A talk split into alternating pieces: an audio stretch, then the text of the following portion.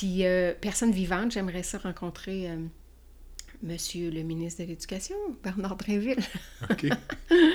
pour lui parler de chaîne de vie. OK.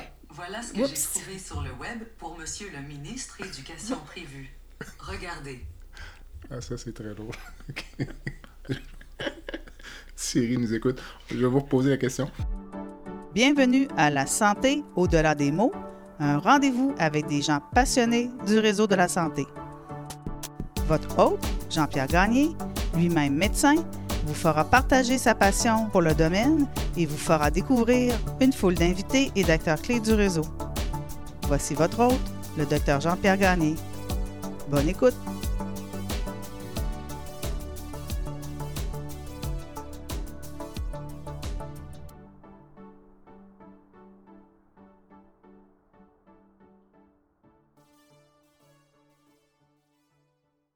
Je reçois cette semaine Madame Sophie Tivierge, dont la fille Catherine, accompagnée de son amoureux Jérémy, est décédée accidentellement le 2 janvier 2020.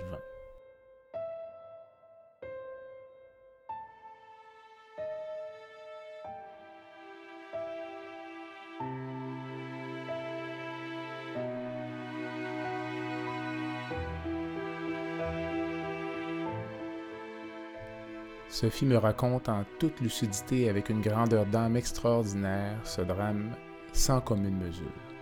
Sophie me parle de Catherine, de sa vie, de la façon de vivre avec l'absence, tant sur le plan personnel que familial.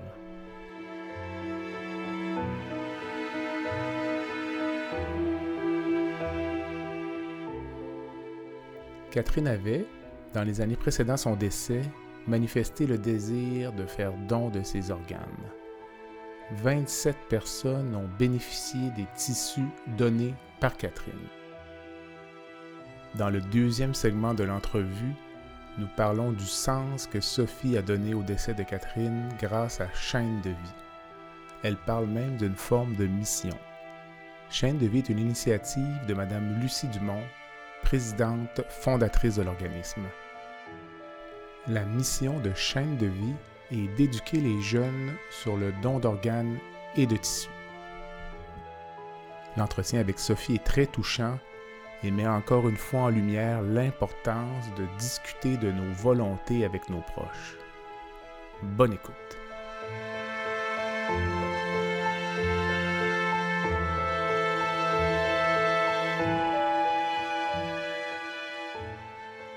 Sophie, bon matin. Bon matin. Merci d'avoir accepté l'invitation du balado La santé au-delà des mots pour parler de votre fille Catherine, qui est décédée ac- accidentellement le 2 janvier 2020, de son copain Jérémy. Oui. Si vous me parliez un peu de votre fille, euh, on en a parlé récemment, là, donc, jeune fille brillante qui, qui Oui. aspirait à faire des études de médecine même, je pense. Ben, c'est-à-dire qu'elle y avait pensé à un moment donné. Là, elle ne savait pas trop, là, mais elle avait pensé, oui. Une jeune fille, euh, elle avait la vie devant elle, elle avait toutes les possibilités, poss- elle pouvait faire ce qu'elle voulait. On avait justement reçu euh, la médaille du gouverneur pour elle euh, après son décès, là, euh, quelques mois après son décès. C'est une médaille qui récompense l'élève avec les meilleurs résultats scolaires, ça fait qu'elle avait l'avenir devant elle. Elle était étudiante en sciences de la nature, Jérémy aussi, les deux. Euh, Jérémy, lui, il, il voulait être euh, ingénieur, puis c'est ça, Catherine ne savait pas trop. C'était vraiment deux jeunes magnifiques, euh, des belles qualités de, de cœur, généreux, toujours présents pour les autres, pour leur famille, leurs amis. C'était des gros morceaux dans leur gang d'amis. C'était des personnes aussi qui aimaient la vie, qui en profitaient, qui étaient fondamentalement heureux. C'était vraiment des belles personnes. là. Puis euh, lorsqu'on s'est parlé il y a quelques semaines, il y a quelque chose qui m'a frappé. Vous m'avez dit, euh, parce que on- tous les parents ont peur de perdre un enfant dans des circonstances comme ça, puis vous m'aviez dit, avant, je pensais que je ne m'en remettrais jamais. Puis là, il y a quelques semaines, vous m'avez dit, on s'en remet. Ouais. Qu'est-ce qui se passe pour qu'on s'en remette? Euh, tu sais, il faut le vivre pour le comprendre. Tu sais, je pense qu'à la base, tant qu'on n'a pas d'enfant, on sait pas c'est quoi la force de l'amour qu'on peut avoir pour un enfant. Mhm. Tu sais, on sait que c'est extraordinaire des enfants et tout ça, là, mais euh, c'est vraiment quand on en a un qu'on on, on- on voit la grandeur, là, la force de cet amour-là. Puis euh, à chaque fois que je voyais un, un parent qui perdait un enfant par accident, par maladie, cancer, peu importe, là, je me disais tout le temps, mais si ça m'arrivait, je ne m'en remettrais jamais de ça. Ça n'a pas de bon sens. C'est pas dans l'ordre des choses de perdre un enfant quand on est un parent, tu sais. Puis euh, c'est ça. C'est vraiment en le vivant. euh, premièrement, c'est encore pire que ce qu'on peut s'imaginer. C'est c'est indescriptible perdre un enfant. C'est la douleur, la souffrance. euh, moi, j'ai- j'ai je suis une personne fondamentalement heureuse. euh, je, je me contente des petits bonheurs, je suis positive. euh, je n'ai jamais pensé à m'enlever la vie dans peu importe ce que j'ai pu vivre. Là, puis, euh, mais quand on perd un enfant, je l'aurais, j'aurais pas fait ça. Là, je me serais jamais enlevé la vie, mais je, je pouvais comprendre certaines personnes qui y pensaient. Tellement que la douleur puis la souffrance est profonde, là je pouvais euh, m'imaginer qu'on puisse euh, finalement, tu sais, vouloir aller rejoindre. C'est ça qu'on veut faire. On veut aller Mhm. rejoindre notre enfant, là, c'est pas compliqué. Puis euh, c'est ça. Fait que je pensais jamais être capable de m'en sortir. Puis finalement, c'est vraiment euh, au jour le jour. Hein? Tu sais, on, on veut pas entendre que le temps. euh, au début, on veut pas entendre que le temps va arranger les choses, mais c'est vrai que le temps arrange les choses. Une journée à la fois, une minute à la fois. moi, j'ai toujours senti que ma fille était avec moi, qu'elle m'accompagnait, qu'elle était là, qu'elle me soutenait depuis le début. Euh, moi, j'ai toujours cru depuis que je suis jeune euh, qu'il y avait une vie après la mort. Puis euh, j'en suis encore plus convaincue. Fait que c'est ça qui fait aussi que ça permet de dire que je m'en remets, puis que je passe au travers, puis de savoir qu'elle est là pour moi, puis de vivre ma vie comme elle, elle l'aurait vécu. Et c'est ça, elle était heureuse, elle profitait de la vie. Je me rappelle, elle était, quand elle était en sciences nat euh, à l'automne, euh, moi, je forçais, tu sais, j'étais un peu une mère qui mettait de la pression un peu là, pour les études, puis tout ça, puis je voulais le mieux pour elle, puis... euh, puis, tu sais, ça arrivait souvent, je- elle étudiait pas, je la voyais pas étudier à la maison, puis tout ça, puis je me disais, Hey, on le sait, c'est quoi les cotères, puis tout ça, puis comment c'est important, puis, puis je savais les capacités qu'elle avait, puis je me disais, elle va tout manquer ses chances, tu sais, puis à un moment donné, elle avait dit, là, maman, arrête, j'étudierai pas plus que j'étudie là. Moi, ce que je veux, c'est profiter de la vie. Je veux être heureuse, je veux profiter de la vie, je veux avoir du plaisir avec mes amis. Fait que c'est ça, puis ça va être ça. Fait que, tu sais, là, j'avais arrêté parce qu'à un moment donné, euh, ça suffit, là.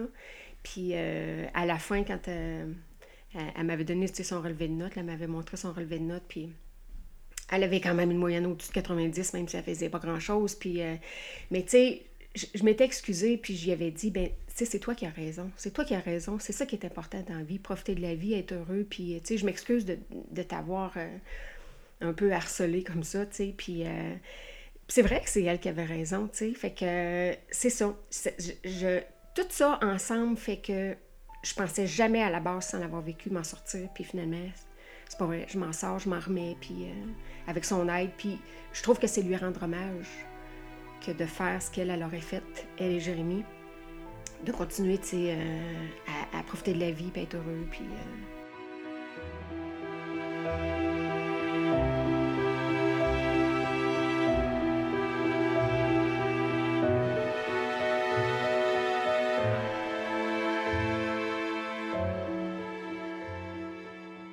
Au tout début, ben, vous avez deux autres enfants, Oui. votre conjoint. c'est Comme, comment est-ce qu'on vit ça? Là? On vit ça comme euh, chacun de son côté, en Ben- famille.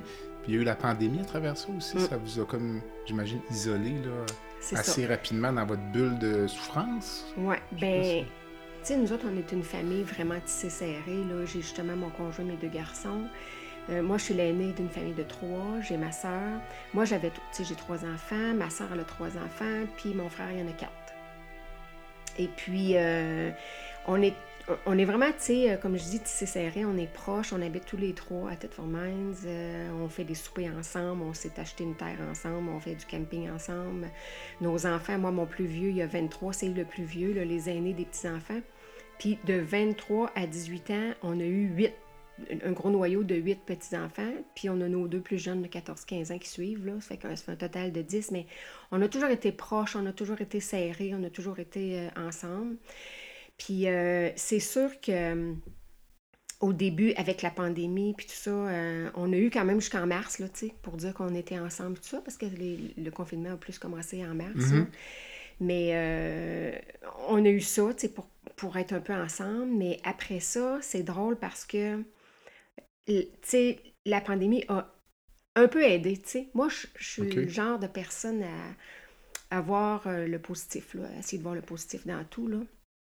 C'est ça. La pandémie a fait que c'est sûr que ça a été difficile de ne pas voir nos proches, puis de ne pas pouvoir être ensemble, puis euh, se parler, puis vivre ça euh, ensemble.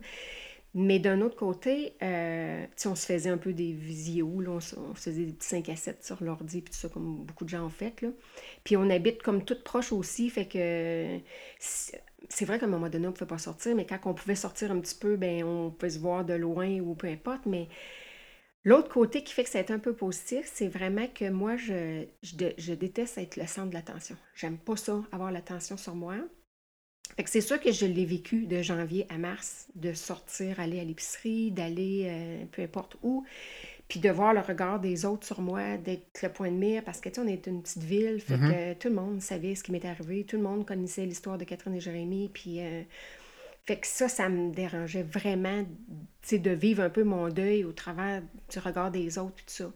Fait que là, avec la pandémie, ça fait que je suis dans la maison, là. J'ai Ok. pas personne qui est là, qui me regarde, puis qui me... Pas qui me juge, c'est pas ça du tout, mais tu sais, qui me prend pitié, qui me... Je suis à la maison, je vis ça de mon côté, puis... euh, Puis tu sais, mon conjoint, mes enfants, euh, on a vraiment la chance d'être... euh, Je pense qu'on est vraiment résilient, tout le monde. Je me suis rendu compte de ça, là, que je, je savais pas trop. Tant qu'on vit pas de, de grandes épreuves, on, on peut pas trop savoir comment on va réagir non plus. Mais, euh, tu sais, je- pense que euh, la grande force, en tout cas, de... Pas trop la mienne, là, mais qui l'est devenue un peu au fil du temps. Mais la grande force de mon conjoint puis de mes garçons, c'est vraiment qu'ils sont capables de vivre le moment présent. Fait que ça, ça fait vraiment toute la différence.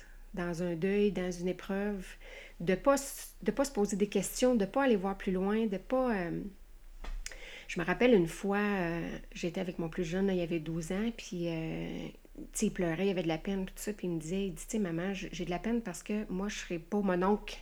OK. Il dit, je pensais être mon oncle bientôt, tu sais, parce que Catherine, tu sais, il disait, mettons, dans 5 ans, là, qu'elle aurait eu un enfant, puis tout ça, puis lui, il adore les enfants, fait qu'il dit, j'aurais aimé ça, puis ça me fait de la peine, tout ça.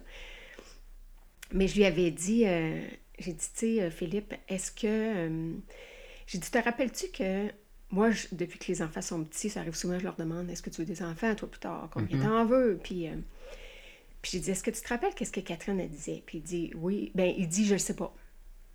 Fait que là, j'ai dit, ouais, c'est ça. J'ai dit, tu t'en rappelles pas qu'est-ce qu'elle disait, tu sais, quand je posais la question? Il dit, non, non, il dit, elle disait, je le sais pas. Ben, j'ai dit, c'est ça. Catherine, elle répondait, malgré qu'elle aimait beaucoup les enfants, elle me répondait toujours. Et entre autres, la dernière fois, elle m'avait répondu, maman, je sais pas, moi, si je vais en avoir des enfants. Fait que j'ai dit, tu sais, ça nous sert à rien de se poser la question, puis d'aller voir plus loin, puis de se faire de la peine avec ça. Parce que on ne sait pas si elle en aurait eu des enfants. C'est pas arrivé, tu sais. Puis j'avais rencontré une personne euh, pour l'aider, là, Philippe, mon garçon de deuil jeunesse, là, une intervenante, une psycho, psychoéducatrice, je pense, en tout cas. Puis euh, elle m'avait dit que, c'était correct ce que j'avais fait, l'intervention, puis tout ça, parce que, puis tu sais, ça, ça m'avait aidé pour la suite aussi, parce qu'elle dit, c'est vrai que ça sert à rien d'aller voir plus tard. Ça sert à rien de se demander qu'est-ce qu'elle aurait fait, Catherine, plus tard, puis de me faire de la peine avec ça.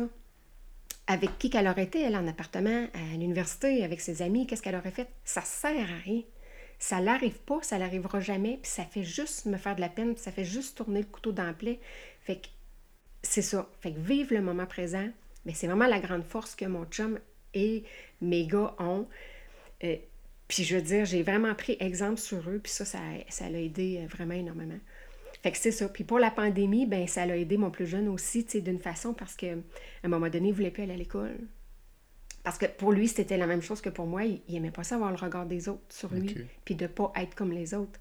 Quand on a 12 ans, on- puis que les amis, c'est important, puis tout ça, c'est pas facile de, de sortir du lot, puis d'avoir le regard, puis de pas être comme les autres.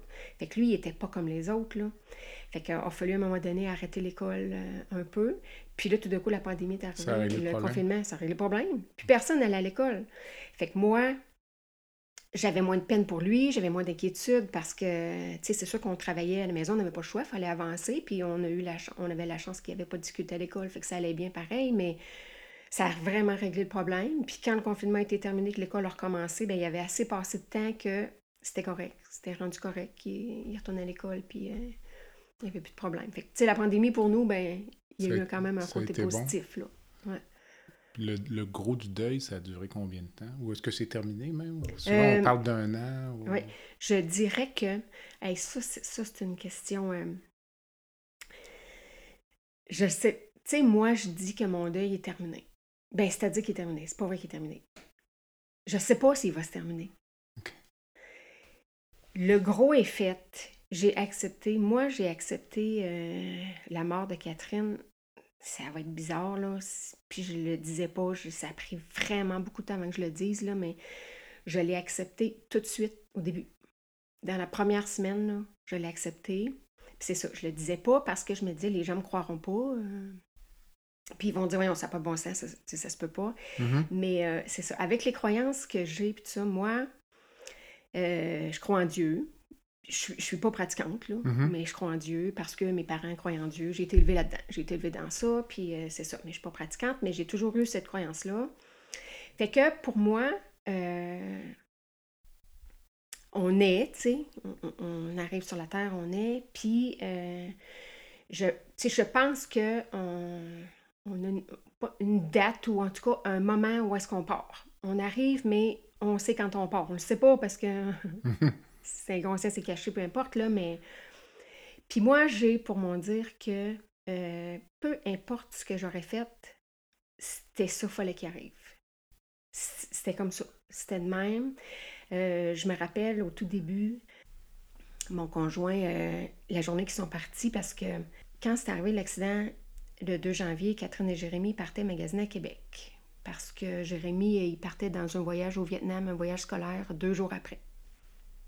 Il avait besoin de quelques chandails, fait qu'ils sont partis magasiner à Québec, puis c'est ça, c'est euh, quand ils sont revenus là, que l'accident a eu lieu.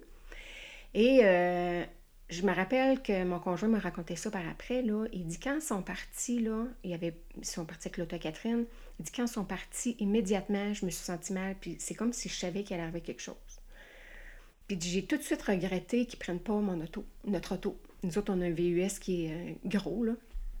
Fait que j'ai tout de suite regretté parce que je me disais, il aurait été plus en sécurité dans notre auto. Fait qu'il y avait ce, ce petit malaise-là, mais tu t'arrêtes pas à ça quand, C'est rétrospectif. ben oui, c'est après ça que tu penses à ça, tu sais, que tu t'en rends compte. Puis, tu sais, il s'en est voulu longtemps de ça parce qu'il dit je l'ai senti, fait que pourquoi je l'ai pas fait, tu sais, puis il s'en voulait. Puis, parce que, plusieurs personnes, après un décès comme ça, hein, il y a une certaine culpabilité de.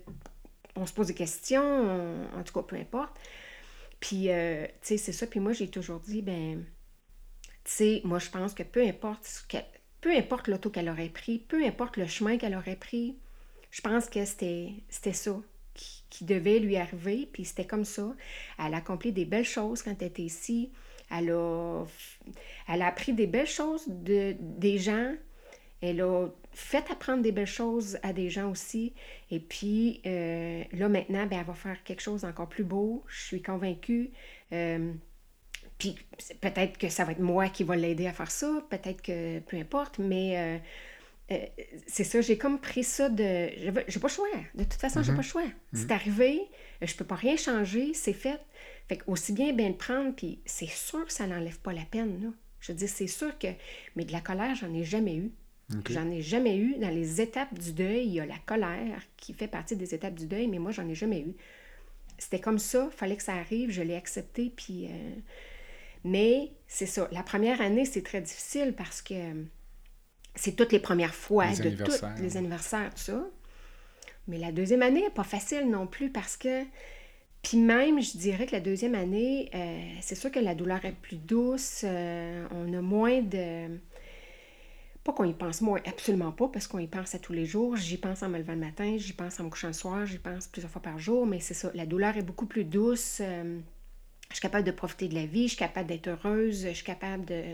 Bien sûr que j'ai des moments qui vont me popper, puis euh, que je vais avoir de la peine, puis que là, je vais pleurer un peu, puis que, OK, ça passe, mais tu sais, c'est- ça passe plus rapidement, puis euh, c'est ça. Mais je, je veux dire, je connais des gens, je vois des gens que ça fait euh, 20 ans, 30 ans que leur enfant est mort, puis c'est encore la même chose. Ils entendent une chanson, oups, c'est- ça fait mal encore, ça fait un peu de peine, cinq minutes, puis tiens, c'est passé, puis c'est correct qu'on est capable de profiter de la vie, tu sais.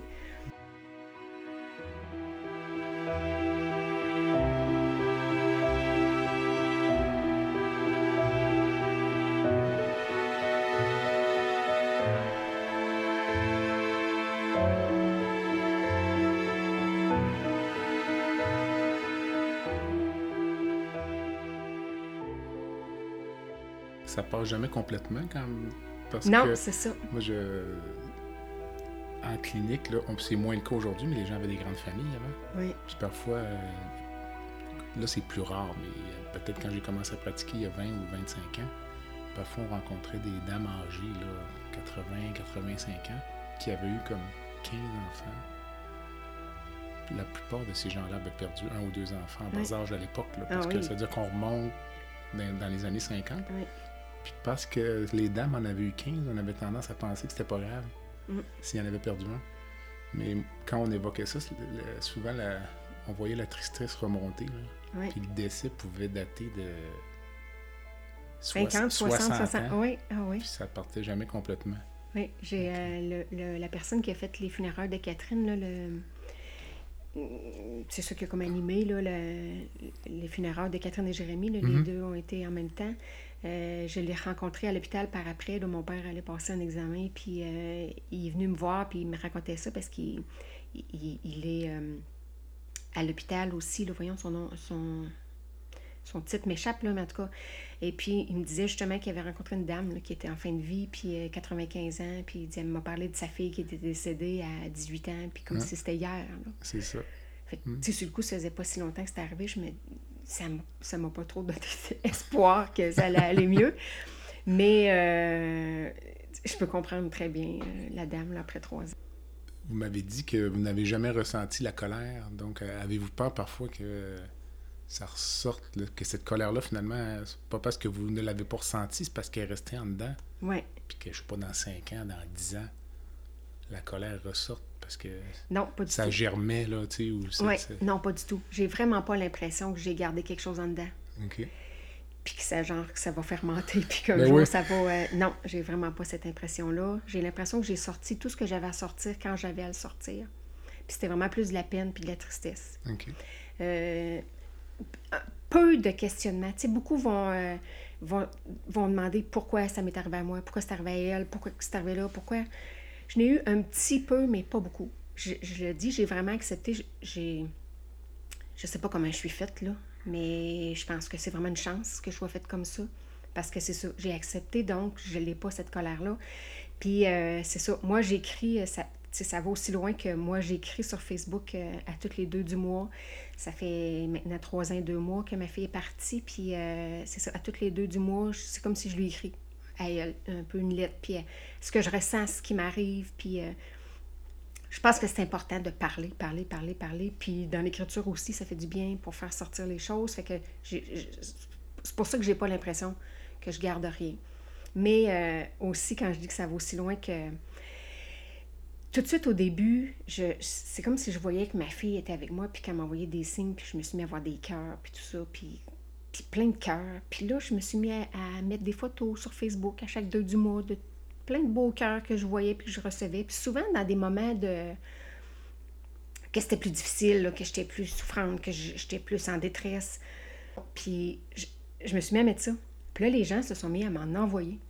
Les gens se sont mis à m'envoyer des cœurs qu'ils voyaient, ils les posaient, ils me les envoyaient, puis euh, ils me disaient comment ça leur faisait du bien, eux autres aussi, de voir ça, puis de penser à moi et à ma fille, puis euh, ça a comme fait connaître Catherine d'un certain sens, puis euh, euh, au travers de tout ça, puis tu sais, dans le fond, je me dis que que ce soit vrai ou pas, là, je sais pas, moi, je, je, je suis jamais morte, j'ai jamais été en haut, je sais pas que ça a l'air. je- À la limite, je sais même pas si c'est vrai. Moi, j'y crois, là, mais je sais pas, il n'y a pas personne qui est revenu me le dire.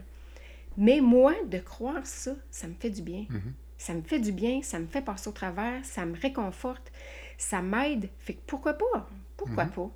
Je vois un cœur, ça me fait du bien, ben c'est ma fille, tant mieux.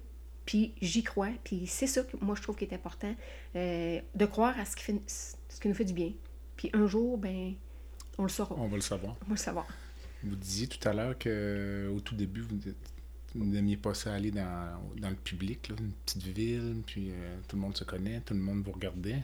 Mais pour ce qui est des proches, les amis, la famille, lorsqu'on vit quelque chose comme ça, qu'est-ce qu'on attend de nos proches? Parce que nous, quand on a quelqu'un qui vit ça, des fois, on, euh, pour l'avoir vécu récemment, on se dit est-ce qu'on est, est mieux d'appeler la personne, ne pas l'appeler? On l'appelle, on n'a pas grand-chose à dire.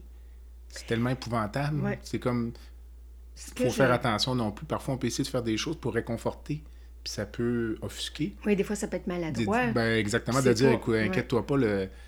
je sais pas, je donne un exemple complètement grossier, de dire, ben, c'est déjà arrivé à d'autres personnes, tu vas t'en sortir. Oui, Puis dire a- ça à quelqu'un, ça- Ah oui. c'est complètement inutile. C'est ça, il y a Mais qu'est-ce qu'on attend euh, finalement, ou qu'est-ce de- Ouais, qu'on attend de nos proches? C'est ça, il y a déjà quelqu'un qui m'a dit euh, Ah, ben, t'es pas la première à qui c'est arrivé, puis tu seras pas la dernière. Puis je le sais absolument que c'était pas pour mal faire, là. C'est que ça, ça sert à rien. Non, ça sert à rien. Mm. Je pense que euh, ce qu'on attend des autres, tout simplement, c'est qu'ils soient présents pour nous sans nécessairement parler. On n'a pas besoin d'entendre des paroles, on n'a pas besoin. Puis je le sais que c'est ça qui est difficile pour les autres parce que c'est difficile le silence, c'est difficile d'accompagner, c'est difficile parce qu'on est, on est impuissant, on ne sait pas quoi dire justement.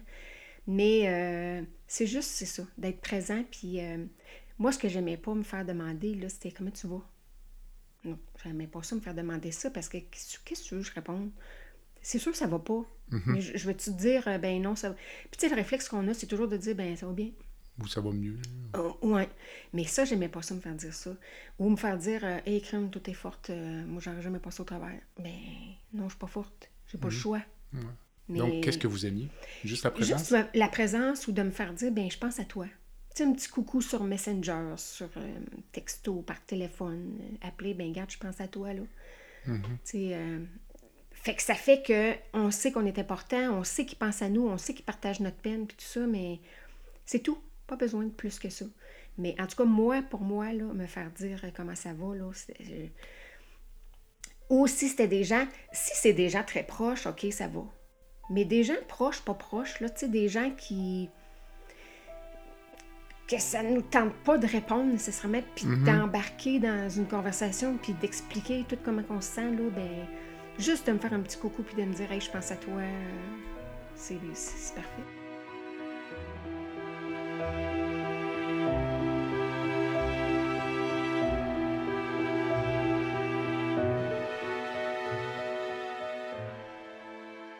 Comment est-ce qu'on continue à être une mère dans des circonstances comme ça? Parce que vos garçons, ils vieillissent.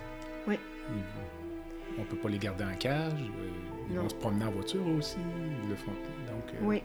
comment est-ce qu'on gère ça? Euh, j'ai la chance que l'auto ne m'a jamais dérangée, moi. J'ai toujours. euh, euh, moi, dans notre couple, c'est moi qui conduis l'auto. OK. Puis pas parce que mon conjoint est pas bon, il pas super, non, non. Mais euh, c'est moi qui conduis. Puis je veux dire, je conduis à New York, je conduis ma roulotte, euh, j'étais allée à Toronto. J'ai jamais eu de crainte par rapport à ça, l'auto. Fait que, en partant, c'est super parce que j'ai une grosse, grosse crainte que peut-être d'autres ont que j'ai pas, moi, par rapport à la conduite de mes enfants. Fait que. euh, Fait que là, quand mon plus vieux, par exemple, la première fois qu'il est parti en auto après l'accident, il allait à un- une soirée avec des amis, en tout cas, parce que la vie continue, tu sais. Mhm. Puis euh, c'était à peut-être à 20, 20, 25 minutes là, de chez nous. Puis euh, c'est arrivé en janvier. Hein, ça fait que quand il est parti, ben il y avait il neigeait. Fait que là, ça, je ne l'ai pas trouvé très, très drôle. Là. Euh, j'avais une petite crainte parce que parce que une des craintes que j'avais, moi, après l'accident aussi, c'était de perdre un autre enfant. Mhm. Je me disais, je, je m'en sortirai jamais. Là, si j'ai perdu Catherine, je peux pas en perdre un autre. Là. Fait que j'avais, tu sais, j'ai eu cette petite crainte-là, cette soirée-là. Puis mon fils le savait. Puis, tu sais, j'ai répété, je, je, je, pourrais pas te perdre aussi. Fait que, tu sais, faut que tu sois prudent. Puis, euh, il m'a texté en revenant. Tu sais, ça fait qu'il y a un petit peu plus de ça des fois. Tu sais, ben, texte-moi en revenant. Ou, tu sais, il pense pas, mais moi, je vais le texter. T'es-tu arrivé? OK. Mais euh, j'ai pas. euh, j'ai pas vraiment une grosse peur. Je suis pas restée. Je peux pas dire, mettons, que j'ai un, post-traumatique de, de ça, des accidents d'auto ou de l'auto. Puis, tu sais, c'est ça, je me dis, la vie continue, là. La vie continue. Euh, eux autres, ils vont conduire l'auto. Euh, mon plus jeune n'est pas arrivé encore, là, il a juste 15 ans, mais ils vont conduire l'auto, ils vont vivre avec ça. Puis, c'est pas parce que c'est arrivé à Catherine que ça va leur arriver, là. Puis, de toute façon, avec la, ma façon de penser, ce qui doit arriver va arriver. Fait que s'il part en auto puis que c'est rendu son heure, ben ça va arriver. Peu importe ce que je ferai, peu importe ce que. Fait que c'est comme ça un peu que je pense. Ça a changé un peu mon rôle de mère, un peu comme je disais tantôt par rapport à, à la pression que je mettais sur mes enfants par rapport aux études, mettons. Ça, ça a changé un peu, dans le sens où euh, c'est ça, je vais mettre moins de pression, puis euh, je suis capable de me dire maintenant, parce que c'est ça, j'étais un peu perfectionniste, puis on veut tout le meilleur pour nos enfants aussi, hein, mais euh, je suis en train de me dire que- qui est 70% ou qui est 90%, ben c'est réussi pareil. Fait que s'il a donné tout ce qu'il pouvait à 70%, mais qu'il a quand même profité de la vie, qu'il a été heureux, puis qu'il a quand même fait sa sortie ou peu importe, ben moi je vais être contente. Fait que je taperai plus la tête, puis je, mets- je vais mettre moins de pression. Ça, ça l'a changé euh, en partie. Mais sinon, j'ai toujours donné une place très importante à mes garçons après l'accident. Tu sais, je sais qu'il y a des familles, qu'il y a des parents qui sont tellement en, en souffrance et en détresse que parfois les, en- les, la, fratrie va être un peu, euh, pas oubliée, mais la douleur des parents est tellement grande que c'est comme si l'enfant est un peu, euh, c'est ça, pas oublié, Mis pas mis de côté mais ouais. Puis euh, moi, j'ai pas fait ça parce que peut-être parce que je suis infirmière aussi, puis que j'ai vu, j'ai vu d'autres choses, puis j'ai vu, j'ai été témoin de certaines, euh, c'est ça, certains comportements que ça m'a peut-être plus allumé, là.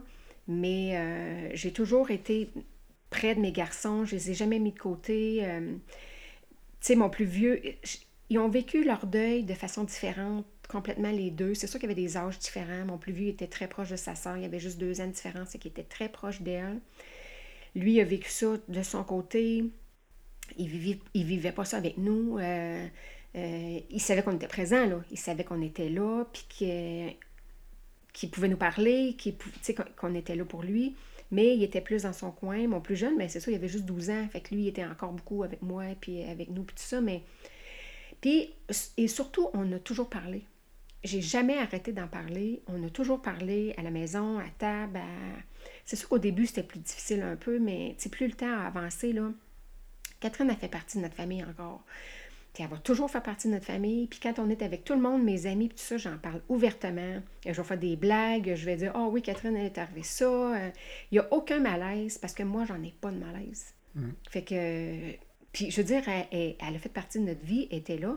Fait que c'est pas vrai qu'on va l'oublier puis qu'on n'en parlera plus, là. Puis tout le monde a embarqué dans ça. Puis même maintenant, mes garçons, mes neveux, mais tout le monde autour de moi, ils vont en parler autant que moi de Catherine. Puis, ah oui, c'est vrai, elle, Catherine, je sais pas, moi, il arrive quelque chose à mes garçons ou à mes neveux, puis on est ensemble, puis on parle de ça, puis on rit, puis il y en a un qui va sortir, ah oui, elle, Catherine, elle avait fait ça, puis, euh, puis il n'y a pas de malaise. Puis, puis je pense que c'est ça qu'il faut faire parce que Crème était là, puis il faut garder sa mémoire vivante, puis sinon, c'est ça qui fait que je pense qu'on garde tout ça en dedans, puis que c'est là, après ça, que ça risque d'exploser. Non, elle était là, elle a fait partie de nous, puis elle fait encore partie de nous, puis euh, c'est comme ça. Puis c'est ça, j'ai- respecté le deuil de mes garçons. Je suis allée, tu sais, j'ai respecté eux autres, comment ils vivaient ça. Je les ai juste accompagnés, puis euh, même chose pour mon conjoint, là. Tu sais, on a parlé euh, tout de suite après l'accident, une semaine, à peu- les funérailles ont été le samedi, le dimanche, c'est-à-dire, et puis le vendredi, tout de suite le vendredi suivant, euh, mon conjoint est parti en voyage de ski euh, en Europe. Mais parce que c'était prévu. Ça faisait des mois que c'était prévu, ce voyage-là. Puis je veux dire, ça faisait quelques voyages qu'il faisait. C'était pas son premier. Puis c'est- un voyage qu'il adore faire. Il fait ça avec des amis. Il était avec mon beau-frère. Euh, fait qu'il n'était pas question qu'il manque. Euh, tu sais, moi, je savais, en partant, il me l'a demandé, là. Il s'est posé la question. Mon beau-frère, la même chose avec ma sœur. Parce que on y va-tu, on y va-tu pas, ça n'a pas de bon sens, il me semble que ça n'a pas de bon sens d'aller en voyage, ça vient d'arriver, puis tout ça. Puis, euh, tu sais, moi, il n'y en était pas question. Ça fait des mois, ça va te faire du bien. Euh, ma soeur, elle va venir habiter. Ma soeur est venue avec euh, ses enfants habiter chez nous. Fait qu'on a habité nous autres chez nous. Eux autres ont fait leur voyage de ski. Je ne vous dirais pas que c'était le plus beau voyage de sa vie, là, c'est sûr, mais il y a quand même eu du support des gens qui étaient là avec lui, puis tout ça. Moi, je l'ai eu ici, puis je suis certaine, puis c'est toujours ça qui me guide aussi dans ma façon d'avancer, c'est que je suis certaine que Catherine, c'est ça qu'elle voulait. Elle voulait que son père aille au ski. Elle voulait, elle savait comment ça lui faisait plaisir. Puis mon conjoint, il travaille, il travaille, il travaille, il travaille, il travaille tout le temps. Six jours sur sept. Il, a, c'est ça, il y a un commerce, il y a une boucherie, on a une boucherie. Puis depuis qu'on est ensemble, ça fait 32 ans, ça fait 33 ans qu'on est ensemble, et puis on n'a jamais eu deux semaines de vacances ensemble. Le plus long qu'il y a de vacances, lui, dans la vie, c'est une semaine. Puis souvent, il est obligé d'aller à la boucherie. Fait que ces vacances-là, tu sais, je dis pas que ça aurait été des vacances ordinaires qu'il fait à chaque année ou deux fois par année. Non, il n'y en a pas de vacances, lui. Fait que ça, c'était important, ça allait lui faire du bien, fait que c'est pour ça. Mais lui, il, m'aurait respecté. Si j'avais dit, je préfère que tu y ailles pas, il n'aurait pas été là. Mm-hmm. Mais tu sais, je me, je me, guide tout le temps, je me dis, qu'est-ce que Catherine, elle voudrait? Puis je suis certaine, j'étais certaine que Catherine voudrait qu'elle aille au voyage. Fait que vas-y, puis euh, c'est ça. Je, partout dans ma vie, peu importe ce que je fais, là, souvent, je vais me... Tu sais, c'est ça, je vais, je vais faire ma vie en me disant, ben c'est pas que ça gère ma vie, là, c'est pas ça du tout, mais je sais que Catherine, c'était une, euh, une jeune fille qui était, euh, qui pensait beaucoup aux autres, justement, elle était tout le temps là pour les autres. Puis, euh, ben, j'essaie de penser comme elle, elle penserait. C'est ça. Fait que, mm. On prend une courte pause. Le podcast La santé au-delà des mots est une présentation du groupe conseil Beauchamp, Beaulieu, Dessureau, Toupin de la financière Banque nationale Gestion de patrimoine.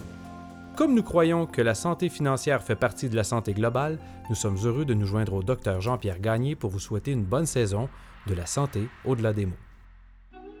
Tu veux lancer ton propre podcast mais tu ne sais pas comment t'y prendre? Pas de problème. Mouton Marketing peut t'accompagner de la conception au lancement envoie ton idée de podcast à bonjour à commercial gomouton.com. Bonjour à commercial g.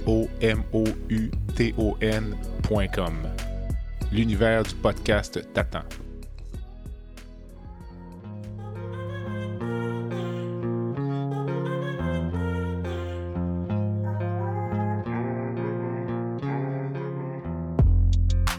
Visitez le site web du balado à www.baladosanté.ca au b a l a d o s a n t e.ca. Visitez également notre page Facebook, envoyez-moi des commentaires, des suggestions d'invités et abonnez-vous au balado sur la plateforme de votre choix.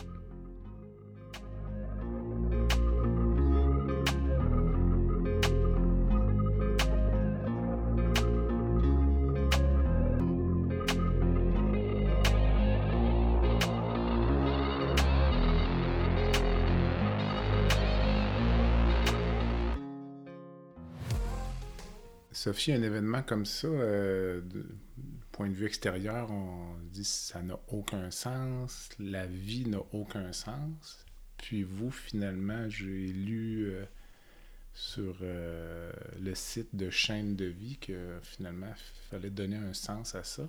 Donc, quel sens donnez-vous au décès de Catherine? Ben là, premièrement, tant qu'à parler de Chaîne de vie, je vais juste dire un petit peu c'est quoi là? Mm-hmm. Chaîne de vie, c'est un organisme euh, qui veut sensibiliser les jeunes entre 15 et 17 ans à l'importance du don d'organes et de tissus pour qu'ils deviennent, ensuite, les jeunes deviennent des ambassadeurs de la discussion en famille, puis qui apportent cette discussion-là à la maison, puis qui en parlent avec leurs parents, de, leur volonté de faire leur don euh, après leur décès. C'est un programme qui est donné dans les écoles secondaires en secondaire 4-5, là, 4 ou 5, tout, tout dépendant des écoles. Dans le cours d'anglais, ça dure 4-5 périodes environ. C'est une unité pédagogique. Donc, euh, euh, comment moi j'ai été comment j'ai connu ça, chaîne de vie, euh, c'est que, comme j'écris sur Facebook, là, Mm-hmm. à un moment donné, j'écris que je viens de savoir, peut-être quatre mois, trois, quatre mois, je me rappelle pas, après le décès, que je viens de savoir, euh, parce que Catherine a donné de ses à son décès, fait que je viens de savoir à combien de, pe- de personnes, ou en tout cas combien de dons Catherine euh, a fait. Fait que, et là, je, suis contente, je suis fière, tout ça. Puis il y a quelqu'un qui me répond, c'est une de mes amies, mais c'est une enseignante de Catherine. Elle me répond, à- Julie, elle dit, euh, Sophie, elle dit, ça me touche beaucoup ce que tu dis là, parce qu'elle dit, moi, j'ai enseigné chaîne de vie à Catherine. Et puis, euh, je trouve que tu devrais vraiment faire connaître euh, leur histoire à Catherine et Jérémy euh, à chaîne de vie. Fait que là, moi, je la contacte en privé, je sais pas c'est quoi, elle m'explique un petit peu, je fais des recherches sur Internet, puis tout ça. Et là, je contacte Madame Lucie Dumont, qui est la présidente fondatrice de Chaîne de vie. Fait que, puis là, on est devenus proches depuis ce temps-là. Là. Ça a commencé là, puis on, on est devenus très proches, puis on a fait beaucoup de collaborations ensemble, puis tout ça. Puis là, pourquoi je dis ça qu'il faut donner un sens? Parce que justement, ça n'a tellement pas de bon sens de perdre son enfant, ça se peut pas, c'est pas dans l'ordre normal des choses. Fait que je pense que pour bien s'en sortir, faut trouver, faut donner un sens, faut, euh, j'appelle ça un peu comme notre mission, tu sais, trouver quelque chose euh, qui va faire que euh, ça va, c'est ça qui va nous porter, tu sais, puis qui va nous faire avancer.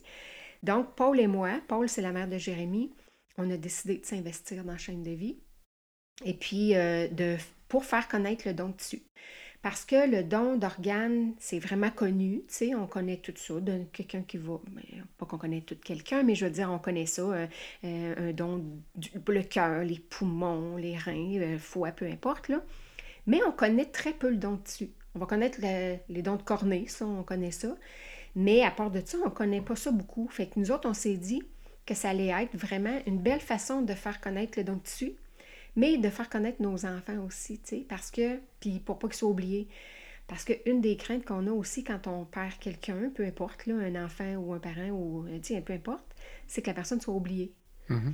Fait que nous autres, on s'est dit, ben, on va faire un deux en un, on va faire connaître le don de tissu, on va s'impliquer dans ça, dans la chaîne de vie, puis on va euh, faire connaître nos enfants par le fait même. Le- mais le don d'organes avant le décès de Catherine, ça avait été discuté sans famille ou Oui, euh, dans ça. quelles circonstances? Parce que je dois dire que moi, personnellement, je n'ai jamais discuté de ça avec mes enfants. Donc, Je, euh, tu sais, je me rappelle pas trop, là, mais je sais qu'on était autour de la table, un souper, là. Je présume que... euh, il me semble que j'ai une petite... J'ai comme un petit flash, là. Je me demande si on n'avait pas reçu, une- moi, ou peu importe, là, notre carte d'assurance maladie, il fallait signer euh, don d'organes et dessus, là, la journée qu'on reçoit ça. On peut signer notre carte, puis... euh, et euh, c'est là qu'on avait discuté. Puis euh, tout le monde était d'accord. Moi, j'avais donné mon point de vue. Mon conjoint savait pas trop. Puis on avait discuté, puis les enfants, ils étaient d'accord, eux autres aussi. Puis ils avaient signé leur carte. Puis moi, j'avais signé, celle de mon plus jeune qui, qui avait pas 14 ans encore. Donc, c'est ça. Fait qu'on on avait discuté. Je pense que c'était peut-être 3 4 ans avant l'accident. OK, quand même. OK. Puis je sais que Jérémy, là, c'est la même affaire dans sa famille aussi. Paul a dit, je sais pas pourquoi, une journée comme ça, Jérémy m'avait demandé, maman, qu'est-ce que tu penses de ça? Puis euh, elle dit, on avait discuté, puis euh, c'est ça, lui aussi, euh, il était d'accord. Fait qu'on connaissait les volontés de nos enfants avant même l'accident. OK. Puis euh, on. Tu sais, nos deux enfants n'ont pas pu faire de don d'organes parce que moi, Catherine est décédée sur le coup, là, euh, sur la- dans l'accident d'une fracture cervicale. Fait que c'est sûr que le don d'organes, ça ça fonctionnait pas. Puis Jérémy, la même chose, lui, est décédé dans le transport en ambulance. Là. Ça fait que... Mais pour les dons de tissus, on a jusqu'à 24 heures après le décès pour prélever les tissus. Fait que là, ça, ça fonctionnait. Pour les gens là, qui nous écoutent, quand on parle de tissu, on va parler des os, euh, Ouais. Catherine, elle a donné les cornets, Jérémy aussi. Jérémy a donné seulement les cornets parce que lui, comme il allait à un voyage au Vietnam, il avait reçu des vaccins. Ah. Mettons trois semaines avant le départ. Fait que là, à cause de ces vaccins-là, les tissus, ça fonctionnait pas. Il ne pouvait pas donner plus que ça. Mais Catherine a donné, c'est ça, des cornets, elle a donné des tissus vasculaires, des artères, des valves cardiaques, des tissus osseux, des os, des tendons. C'est ça qu'elle a donné. Puis elle a donné ça pour une possibilité de 27 receveurs. C'est vraiment énorme, comme on dit chez Emma Québec, parce que, euh, euh, tu sais, en, en moyenne ou pas, là, mais en tout cas, partout ce qu'on, les sites et tout ça, ce qu'ils nous disent, c'est que ça peut aller jusqu'à 20. Fait qu'ordinairement, tu sais, 20, c'est pas mal le, maximum, mais Catherine, été 27. Mais tu sais, elle avait 17 ans, elle était en pleine santé, en pleine forme. Euh, Ses tissus, il était beau, il était sain, là. est en santé, ça fait que c'est ça. Qui vous a contacté pour euh, le consentement? Ouais, la manière ça fonctionne, c'est euh, pareil comme pour le don d'organes. Ça s'est fait à l'hôpital. Nous autres, on était, on, était chacun dans notre hôpital. Nos enfants n'étaient pas à la même place. Là. Puis on a été abordés de la même façon. C'est un membre du personnel qui vient nous voir, euh, infirmier, infirmière. Là. Puis là, il nous parle de ça, puis il nous demande si on est d'accord. Tu comme moi, ils m'ont ils m'ont dit, ben votre fille avait signé sa carte de don d'organes et de tissus. Donc, est-ce que vous voulez, euh, vous- êtes d'accord avec ça? Puis, euh, tu sais, je sais qu'ils ont fait la même affaire avec Paul aussi, là.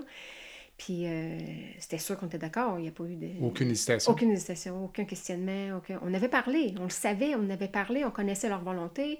Nous autres, on était d'accord. Puis c'est facile quand on, quand on a eu la discussion de, de faire le pas, puis de dire oui. Puis, puis pour nous autres aussi, c'était, ben, s'ils peuvent aider, ça sauve pas des vies, malgré qu'avec des valves cardiaques, à la limite, ça peut peut-être finir par sauver une vie, là. Mais euh, ça, ça l'améliore grandement, la qualité de vie de certaines personnes, là. Fait que c'était sûr, il n'y a eu aucune hésitation. Puis après ça, ben, ils nous contactent dans la journée. Fait que comme moi, Catherine était supposée de. était, était supposée partir, son corps partir à Montréal pour une autopsie, en tout cas, parce qu'il y a une enquête du coroner quand c'est un accident, une mort violente comme ça. Puis finalement, vu qu'elle faisait donc ses tissus, c'est Emma Québec qui euh, ont gardé son corps à Québec, là, qui ont fait l'autopsie avec un- en même temps que le prélèvement des tissus. Puis euh, c'est ça. Fait que là, ils nous appellent dans la journée, puis ils nous font un questionnaire, un, gros questionnaire là, euh, de santé. Là. Puis euh, c'est sûr que des fois, on n'est pas capable de répondre parce que ma fille avait 17 ans. Est-ce que je connais peut-être pas toute de sa vie, là, ou Mhm. quelqu'un qui, je sais pas moi, qui a 30 quelques années, euh, sa, sa- sa- sa vie sexuelle, tu sais, ça va très, très, très loin, les Ah. questions, là, pour savoir un peu les habitudes de vie, la santé, puis tout ça, puis les maladies euh, antérieures, et puis tout ça. Fait que euh, ça, c'est comme ça que ça se passe. Puis je me rappelle pas, tu sais, c'était quand même la journée après l'accident, là. J'étais quand même en choc, puis tout ça, mais je pense que c'est moi qui ai demandé, ou, ou c'est eux autres qui m'ont offert, là, je me rappelle pas, mais de me dire c'était quoi les tissus qu'ils avaient prélevés. Puis euh, ça s'est fait rapidement parce que le soir même, là, ils m'appelaient pour me dire bon, ben on a prélevé, c'est là que j'ai su, tu sais, valve cardiaque, euh, tous ces tissus-là. là. Mais je savais pas le, le nombre. C'est vraiment plus tard, en avril, c'est moi qui ai rappelé, puis euh, là, vous n'avez aucune idée qui a reçu ces tissus-là. Donc, non, OK. Non, je sais pas. euh, je me suis jamais informée parce que je sais que pour les dons d'organes, c'est confidentiel. Tu sais, le Mhm. donneur euh, ou la famille du donneur n'a pas le droit de contacter, de savoir qui sont les receveurs et vice-versa. Donc, j'ai présumé que c'était la même chose pour les tissus. Là. Je pense pas qu'on a le droit de savoir qui euh, a reçu euh, quoi. C'est sûr que c'est pas que j'aurais nécessairement aimé. Je fais ma vie avec, puis c'est correct, puis je suis déjà contente, puis euh, très fière de ma fille, tu sais, d'avoir fait ça, puis de savoir que justement la qualité de vie de plusieurs personnes est améliorée là, avec ces tissus. Mais euh, des fois, j'aimerais ça savoir un peu. euh, c'est une femme de 24 ans qui a reçu telle affaire, euh, un homme de 65, tu sais. Des fois, j'aurais envie de savoir ça un peu, mais surtout, qu'est-ce que ça a changé dans leur vie, tu sais? Qu'est-ce que ça a amélioré? Qu'est-ce que...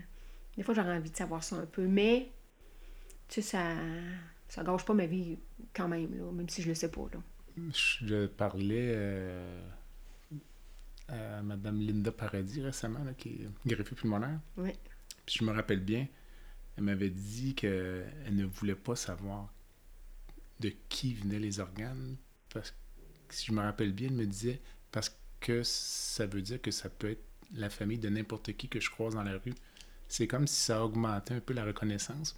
Elle était reconnaissante envers tout le monde. OK. Parce qu'elle pouvait pas savoir. Là. Ça pouvait être quelqu'un au coin de la rue, donc c'était peut-être euh, Ben, justement, son drôle. enfant ou son conjoint. Ouais. Donc, euh, c'est, J'ai vu ça madame. enlevait ce, ce- ce désir de savoir. Ouais. Mhm. J'ai vu Madame Paradis, justement, euh, j'avais fait une conférence là, dans un cégep euh, en mai dernier, là, ça va faire un an, pour Chaîne de vie, justement. Mhm. Puis elle était là aussi comme conférencière. Puis euh, quand elle est venue me voir, puis qu'elle a su que moi, j'étais la mère d'une donneuse, là, elle m'a pris dans ses bras, elle pleurait, puis elle disait merci, merci. euh. Mhm. Tu sais, je me disais, mon Dieu, je- je- moi, ma fille, c'est même, pas, c'est même pas des organes, c'était des tissus, puis elle était reconnaissante, puis elle avait avait de l'émotion, puis tout ça, puis euh, je peux comprendre ça un peu. Là, euh, ça, ouais. ouais.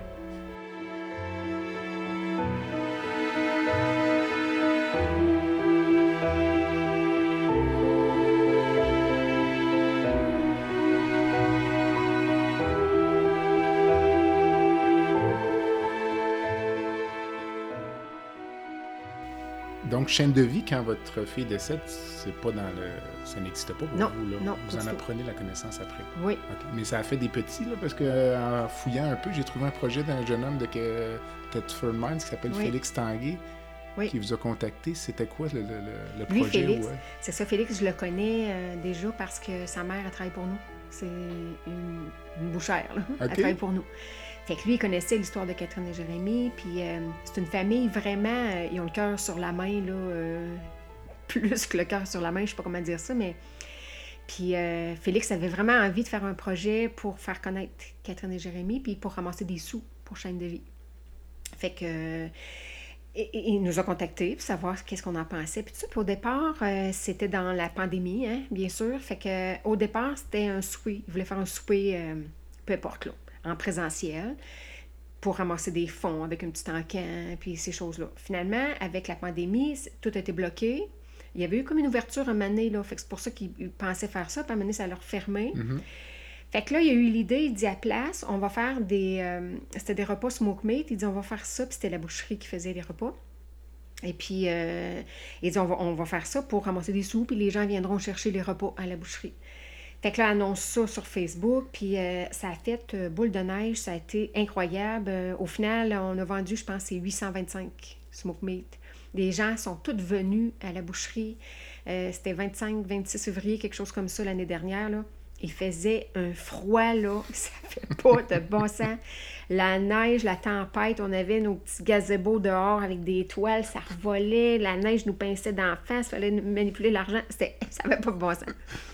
Mais, euh, puis ça, ça a fait que, à chaque fois que Félix il disait, Hey, on est rendu à tant de repas, tant de ça- en tout cas, ça a été une chaîne, là.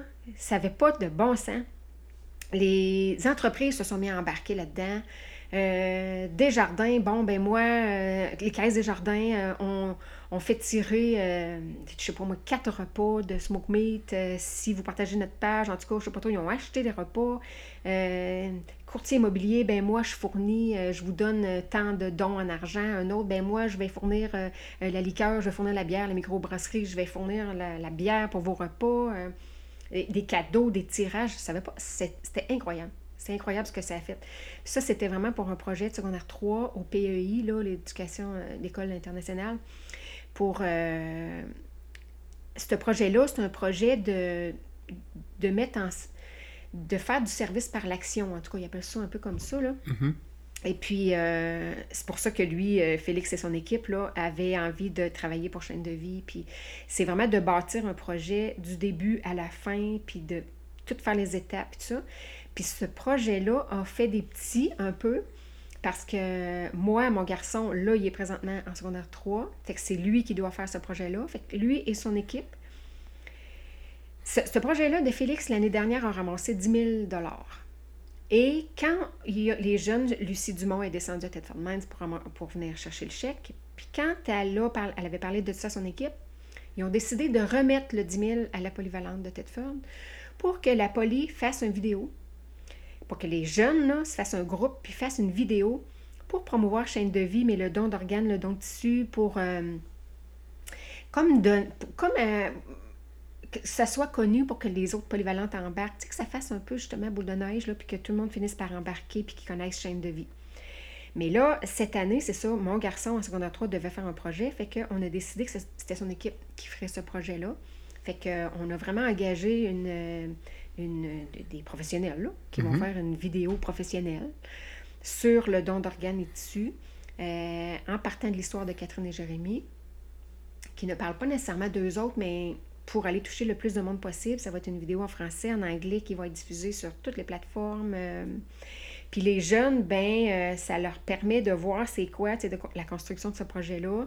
Euh, Qu'est-ce que ça fait que ça va aider les autres? Euh, c'est vraiment très altruiste, hein, don d'organes et dessus, ça va faire connaître ça. Puis euh, ils vont faire la présentation là, au mois d'avril, justement, à l'école, puis tout le monde est invité, en tout cas, mais c'est vraiment un beau projet. Puis Mhm. euh, ça fait vraiment ouais, des petits chaînes de vie, là. Nous autres, c'est vraiment notre, notre but de faire connaître ça. puis notre but ultime, ça serait que ça soit donné dans toutes les écoles du Québec, là, finalement. C'est ça, parce qu'à la base, ce qu'on n'a pas dit, c'est qu'à la base de tout ça, c'est un cours d'anglais de langue seconde, si Oui. je ne me trompe pas. Oui, De dire, on va, on va parler en anglais oui, dans le cadre du cours, finalement, de anglais langue seconde. On va parler du don d'organes. oui. C'est Ça, parce ça que... part de ça. Oui, On penserait jamais se retrouver ben non. avec... euh, Ouais. à vendre des smoke meat à moins 40. Non, c'est ça. Au vent. oh non, non, les doigts gelés. Ah, Il y avait même une entreprise qui, qui était venue nous porter une, une grosse chaufferette là, à nos pieds qui poussait de la chaleur. C'était incroyable. Euh, on sait que le, don d'organes, souvent, le problème, ce sont les familles qui refusent. hein. Oui. Parce que même si les gens ont signé leur carte, Oui. on, va tout le temps chercher le consentement, là, comme on disait tout à l'heure, des proches. Oui. Qu'est-ce que vous diriez, mettons, aux gens qui sont réticents à donner leur accord? Parce que la notion que j'ai, c'est que la grande majorité des Québécois sont favorables au don d'organes. Il y a une bonne proportion de familles qui arrivent sur le coup, qui dit non. Oui. Qu'est-ce que vous diriez pour convaincre ces gens-là, sans les juger, là, parce qu'ils ont leur raison, c'est dans la douleur, puis euh, Oui. jamais des... C'est ça. Premièrement, euh, effectivement, comme vous avez dit, nous, même si Catherine avait signé sa carte, si on avait dit non, c'était non.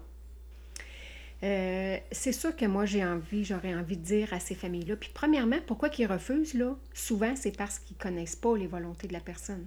Même si la personne a signé sa carte, si elle n'en a pas parlé à ses proches, sa famille, de ses volontés, c'est là souvent que ça, ça arrête. Parce que faut comprendre que les gens, quand ça leur arrive, ça, puis qu'ils se font demander ça, c'est vraiment dans un moment de détresse, de souffrance, de tristesse, de incroyable. là. Je veux dire, euh, moi, c'était ma fille qui était décédée, on était en choc, on était en... Ça n'a pas de bon sens, fait que si je connais pas les volontés de la personne, je peux effectivement être tentée de dire non. euh, que- Même que- si la carte est signée. même si la carte est signée, oui. C'est souvent ça qui arrive. Nous, dans notre région, c'est ça, il y a une jeune fille qui est décédée huit mois à peu près après Catherine et Jérémie, là, dans un accident de quatre roues, là, une affaire terrible, pas loin. Puis euh, elle pouvait donner ses organes, elle avait signé sa carte, mais finalement, euh, je connais pas trop trop l'histoire, mais euh, ça a fini que ça n'a pas fonctionné, en tout cas. Les parents, je, pense que ils savaient pas trop les volontés. Je pense que la mère, oui, mais le père, non. Puis en tout cas, c'est- puis c'est tellement souffrant, là, dans ce moment-là, que c'est facile de dire non. Puis, euh, C'est plus facile. oui, c'est vraiment Avec plus tout ce facile. que vous avez raconté tout à l'heure de questionnaire. C'est de- ça. Fait que, mais moi, ce que je peux dire à ces familles-là, c'est que je trouve que ça fait tellement la différence après. Tu sais, de savoir que notre, notre enfant, notre père, notre, tu sais, peu importe qui décède, là, de voir que cette personne-là va changer la vie d'une autre personne, va améliorer sa vie, sa qualité de vie. Euh, en tout cas, moi, pour ma part, là, ça fait toute la différence dans mon deuil. La fierté que j'ai de savoir que ma fille a fait ça, euh, de savoir que ça a permis de, la qualité de vie et la vie de cette personne-là qui attendait après une greffe, mais pas juste de cette personne-là, de sa famille, de, de, de son père, de sa mère, de peu importe, là. Euh, c'est ça que j'ai envie de dire à ces familles-là. Ça, ça fait vraiment une différence dans l'avancement de notre deuil, dans le... C'est ça, la fierté qu'on a, puis... euh, puis tu sais, euh, on parle, on a parlé déjà de le, le consentement présumé, là.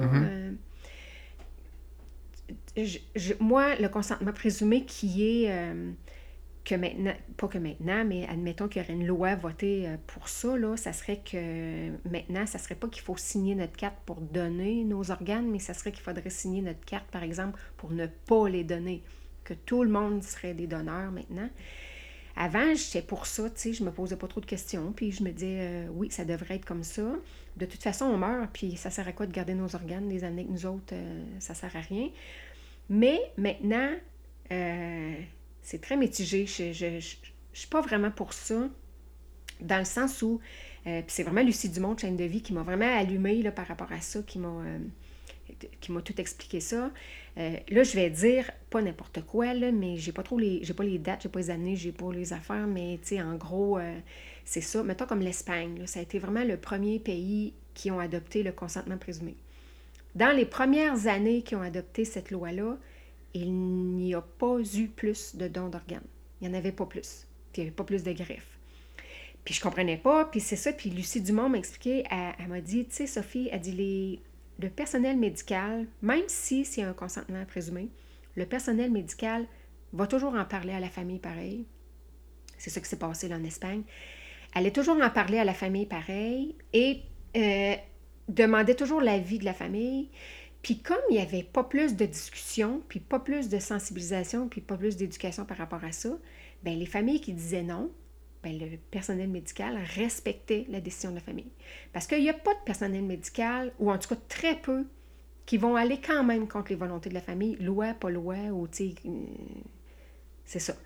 Fait que, euh, c'est ça qu'elle me disait. C'est vraiment important. Ce qui est important, c'est vraiment la sensibilisation, c'est vraiment d'en parler. C'est ça qui va faire la différence. Fait que si un jour il y a consentement présumé, OK, peut-être, mais parlons-en avant, puis éduquons avant. Faisons, c'est de l'éducation, puis de la, euh, la sensibilisation, puis parlons-en à nos proches, puis là, peut-être qu'on pourra parler de consentement présumé, tu sais. Mais on l'a vu, là, on le voit avec l'Espagne, ça marchait pas plus, ça fonctionnait pas plus. Il y a de l'éducation à faire auprès des proches, mais dans le monde médical aussi, euh, Oui, il y a des organes qui se perdent, entre Ah oui, guillemets. vraiment. là, euh, vraiment. parce que c'est compliqué aussi gérer un donneur. J'en discutais avec Dr Michel Lallier, qui Oui. est chirurgien euh, transplanteur à Montréal, euh, que j'ai eu en entrevue, puis c'est compliqué. Il y a des milieux où les équipes, même souvent, n'ont pas les ressources pour prendre en charge un donneur. Pas Oui. un donneur d'organes, pas un donneur de tissu. Donc, euh, Oui. Mais même le un- donne- Même les tissus, là. Pardon. Euh, j'ai une fille que je connais, en tout cas, qui, était, euh, qui habitait ici avant, puis là, elle est rendue à Gatineau, puis c'est une infirmière qui travaille en fin de vie. Mhm. Puis là, dernièrement, dans la dernière année, je pense, en tout cas, je ne suis pas très, très certaine de la date, mais euh, maintenant, les infirmières sont autorisées à, à- aller attester, ouais, à faire l'attestation de décès à domicile. Le constat de décès. C'est ça, le constat de décès. Et puis, euh, elle disait, elle dit maintenant, moi, je pars à domicile avec mes feuilles. Elle dit, j'ai une feuille de constat de décès, puis j'ai une feuille de don de tissu. Mais elle dit, moi, elle la connais pas, la feuille de don de tissu. Je sais pas c'est quoi, fait que je la remplis pas. OK. Puis elle dit, je peux te dire très clairement que plusieurs médecins le font pas non plus, puis ils savent pas. Elle arrive à domicile, mais cette feuille-là, jamais remplie. Puis elle dit là, elle dit, c'est toi, avec tout ce que je lis sur Facebook, ce que tu écris, tout ça, elle dit, c'est là que je vois comment c'est important, puis comment est-ce que ça peut changer le deuil après de la famille, comment c'est important, puis tout ça. Fait qu'elle dit là, maintenant, là, elle dit, je vais m'informer plus, puis elle dit, c'est sûr que je vais la remplir, cette feuille-là, puis que je vais en parler aux familles. Mais elle dit, je te dis, là, même les médecins qui font ça, ils la connaissent pas, ils la remplissent pas, puis ils le font pas. Fait qu'effectivement, qu'il y a beaucoup de travail Il y a à encore faire. du travail à faire. Oui, Il faut vraiment. euh, sensibiliser une personne à la fois, Oui, quasiment. c'est ça. du travail. Oui. Avez-vous, euh, avec tout ça, là, votre définition de la santé, là, je, je vous écoute depuis tantôt, je la, je la vois, euh, Ah ouais, oui, hein? mais ce serait quoi si on la... Moi, je dis que quelqu'un qui est en santé, c'est quelqu'un qui est heureux à la base. OK. qui- je veux dire, euh, t'es malade, tu fais du diabète, tu fais de- n'importe quelle maladie, si, si tu es heureux, pour moi, tu es en santé. Fait que euh, être heureux, profiter de la vie, être capable de profiter de la vie, tout ça, c'est, pour moi, c'est ça la santé. Pas d'autre chose. Le système de santé, en plus, vous êtes infirmière, là. euh, J'en, Oui. J'en profite. Oui, sauf Trouvez- que, ouais, c'est ça. Sauf Trouvez- que là, j'ai pas travaillé depuis l'accident de Catherine, puis...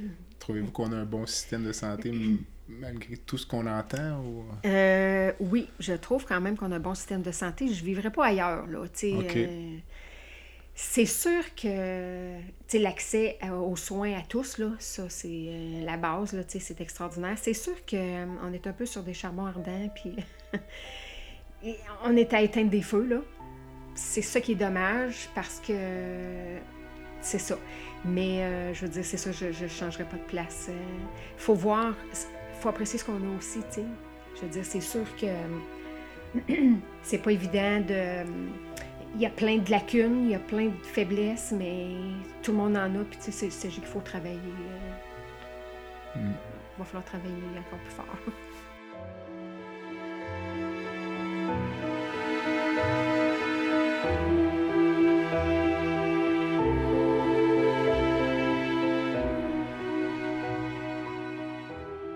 Si vous pouviez changer une chose dans ce système-là, ce serait quoi ça? Euh, je changerais l'accessibilité aux soins. La- Je vais donner un exemple là, personnel. là. Moi, mon frère, il a 44 ans. Et puis, euh, il a pas tout à fait deux ans encore. Là, ça va faire deux ans à l'été. Il s'est mis à avoir une douleur dans le cou, puis euh, vraiment, là, euh, handicapante. Puis, il a fallu, il était en arrêt de travail, puis euh, les médicaments, par-dessus médicaments, puis en tout cas... euh, puis mot tête dort pas, etc. Puis euh, en tout cas, passe ses examens, IRM, tout ça, pour finalement, il fait beaucoup d'arthrose, là. Puis, euh, mais on n'en sait pas plus parce qu'il n'est pas capable de voir personne. Puis finalement, ben, il finit par voir un- une neurologue, mais euh, presque un an plus tard. Fait que là, lui, ben, il travaille pas pendant un an. Puis je veux dire, il y a tellement de douleur, puis tout ça qui fait qu'il est rendu avec un petit bras. Un petit bras, puis un gros bras, parce qu'il peut pas s'en servir, puis il peut pas... euh, fait qu'il finit par voir la, neurologue, mais je veux dire, c'est tard, là. Il a juste 44 ans, là. Puis là, finalement, elle dit Ouais, OK, on va vous faire encore. Il y a vraiment des problèmes, une compression au niveau d'un nerf, au niveau cervical, puis tout ça. Puis euh, elle dit Je vais vous faire voir un neurochirurgien parce que possiblement une opération, régler ça, tout ça. Mais pas capable d'avoir un neurochirurgien. Fait que euh, il est classé urgent, il faut qu'il soit vu dans les trois mois, mais fini en décembre par rejoindre quelqu'un où est-ce qu'il va être probablement vu pour se faire dire oui, vous êtes classé dans les trois mois, mais on a plus d'un an d'attente. Donc, euh, vous ne serez pas vu avant l'année prochaine. Fait que lui, à 44 ans, il est pris avec son petit bras. Il est même pas capable de se lever les dents. Il est obligé de prendre son autre bras pour se lever le bras, pour se Ça lever fait les trois dents. ans que ça dure. Ça va faire deux ans là, cet été. là. Incroyable. Et probablement qu'il y a, il y a- Je ne sais pas s'il va pouvoir être opéré, mais probablement que ça va être irréversible. On sait que les nerfs, il faut que ce soit pris rapidement quand il y a un dommage, parce que sinon, ça ne se régénère pas. Fait que à 44 ans, lui, il va, il va être rendu euh, Invalide. invalide parce qu'il n'a pas été vu à temps. C'est ridicule, là. Ça Ça, ça c'est vraiment quelque chose qui me... Ça n'a pas de bon sens. Puis c'est la même affaire pour euh, la santé mentale, là. Mm. C'est vraiment l'accessibilité. On peut-tu être capable de voir quelqu'un le plus rapidement possible? Après ça, je sais pas moi, on redirige ou peu importe, mais c'est Mm. supposé d'être ça, mais ça n'a pas de sens. ça. Si vous pouviez rencontrer une personne dans le monde pour prendre un café. Personne décédée, c'est sûr, c'est ma fille. Hein? Mhm. J'imagine. c'est pas pour lui demander si elle est heureuse, si elle va bien, si elle- parce que je suis convaincue qu'elle est heureuse et qu'elle va bien. Mais c'est juste pour la voir, lui parler,